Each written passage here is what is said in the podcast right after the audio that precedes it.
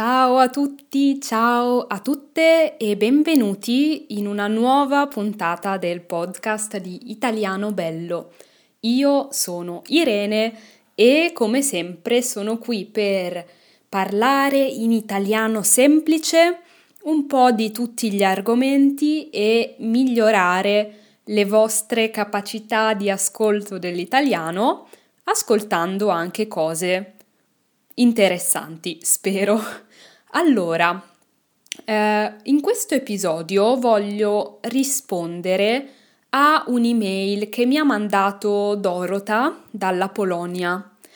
Infatti, se vi ricordate, alcune settimane fa, molte settimane fa, vi ho chiesto qual è per voi l'ostacolo più grande per imparare l'italiano e vi ho chiesto di eh, rispondermi con un'email, con un commento e in tantissimi mi avete risposto. Grazie e le vostre risposte sono per me molto eh, importanti perché mi aiutano a capire quello che posso creare per voi. Prodotti e corsi gratuiti, prodotti e corsi a pagamento, voglio fare qualcosa che sia veramente utile per voi, qualcosa che possa veramente aiutarvi nello studio dell'italiano. Quindi grazie per le vostre risposte. Ma torniamo al messaggio di Dorota. Dorota mi ha eh, detto qual è per lei l'ostacolo più grande e ha anche scritto che sarebbe bello sentire le risposte che hanno dato gli altri. E quindi eccomi qui a registrare un episodio nel quale voglio parlarvi di alcune, non tutte, ma di alcune risposte che ho ricevuto. Quindi quali sono per voi ascoltatori di Italiano Bello gli ostacoli più grandi nell'apprendimento dell'italiano, nell'imparare l'italiano? Ve ne dico alcuni. Il primo è senza dubbio, cioè sicuramente parlare. parlare è un grande problema per chi impara una lingua e quindi anche per chi impara l'italiano. Scusate, si sente il rumore di una moto che passa. Comunque, parlare è chiaro, è naturale che parlare sia un grosso ostacolo per chi impara una lingua. Infatti, ascoltare e leggere di solito sono cose più facili che parlare perché sono azioni passive, non attive. Dobbiamo, ehm, come dire, riceviamo degli input nella nostra testa se ascoltiamo, se leggiamo Invece se parliamo e se scriviamo anche, siamo noi attivamente, in modo attivo, che dobbiamo produrre parole, frasi, pensieri in italiano. Quindi capisco bene questo ostacolo e è un ostacolo, un problema che sento anch'io quando studio le lingue straniere. Quindi è normale, prima di tutto voglio dire questo, è normale. Ma vediamo meglio che cosa mi avete detto eh, sul parlare, cioè perché per molti di voi parlare è un ostacolo. Leggo un po' di vostre risposte. Qualcuno mi ha scritto: Ho provato molte volte a parlare in pubblico, non ho paura, ma non riesco a dire quello che penso, cioè non trovo le parole per comunicare quello che penso. Quindi le parole, trovare le parole è un problema. Tanti mi hanno scritto che il problema è che non avete qualcuno con cui parlare italiano, quindi la mancanza di persone con le quali si può parlare italiano. Ovviamente se non abitate in Italia non è sempre facile trovare qualcuno con cui parlare, conversare, comunicare in italiano.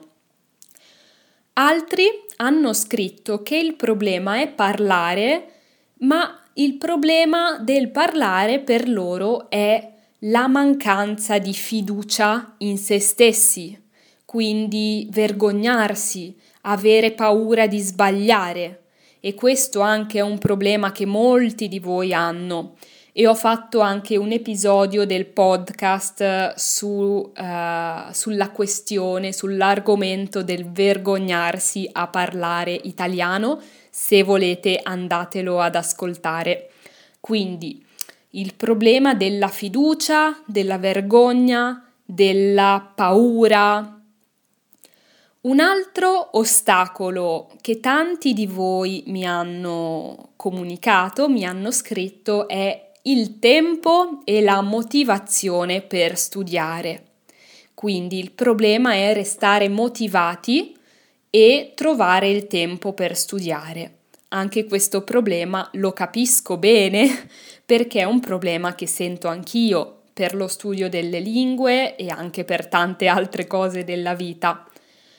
Su questo, sulla motivazione e sul tempo, parlo nel corso gratuito Pronti Partenza Via, c'è un'intera lezione dedicata a come restare motivati, come essere costanti, come trovare il tempo per uh, studiare l'italiano, quindi se non uh, ti sei ancora iscritto o iscritta, ti invito a iscriverti a Pronti Partenza Via, trovi il link nella descrizione del podcast oppure alla pagina www.italianobello.it.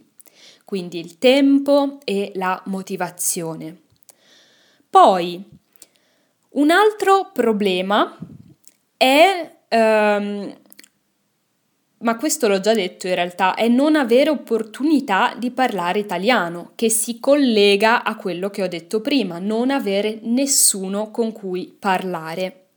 Altri problemi invece sono legati a argomenti specifici di grammatica, per esempio il congiuntivo, gli articoli, il passato remoto, i pronomi, però questi sono problemi più legati eh, alla grammatica, mentre parlare, la vergogna, la paura e trovare le parole, trovare le persone con cui parlare sono problemi più generali che hanno tante persone.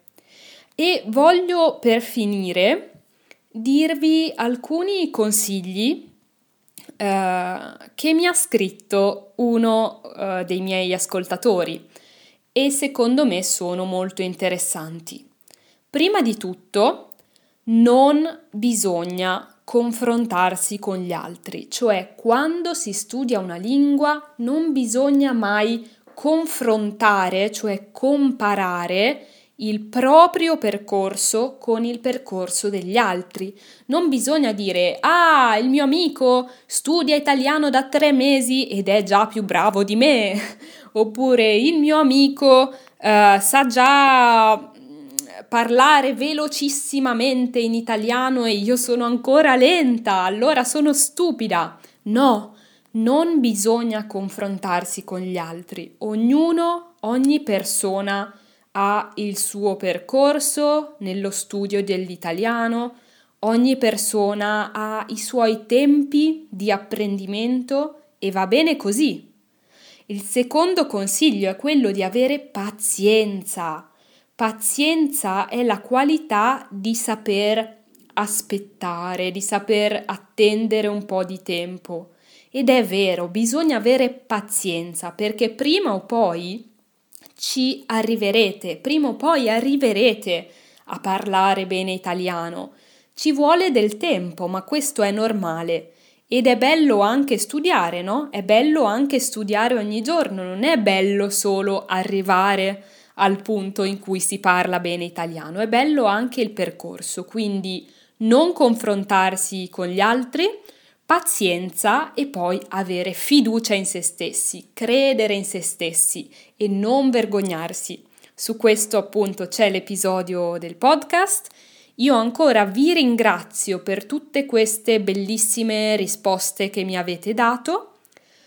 Ne farò tesoro, fare tesoro di qualcosa vuol dire eh, considerarle importanti e preziose come un tesoro, come dell'oro.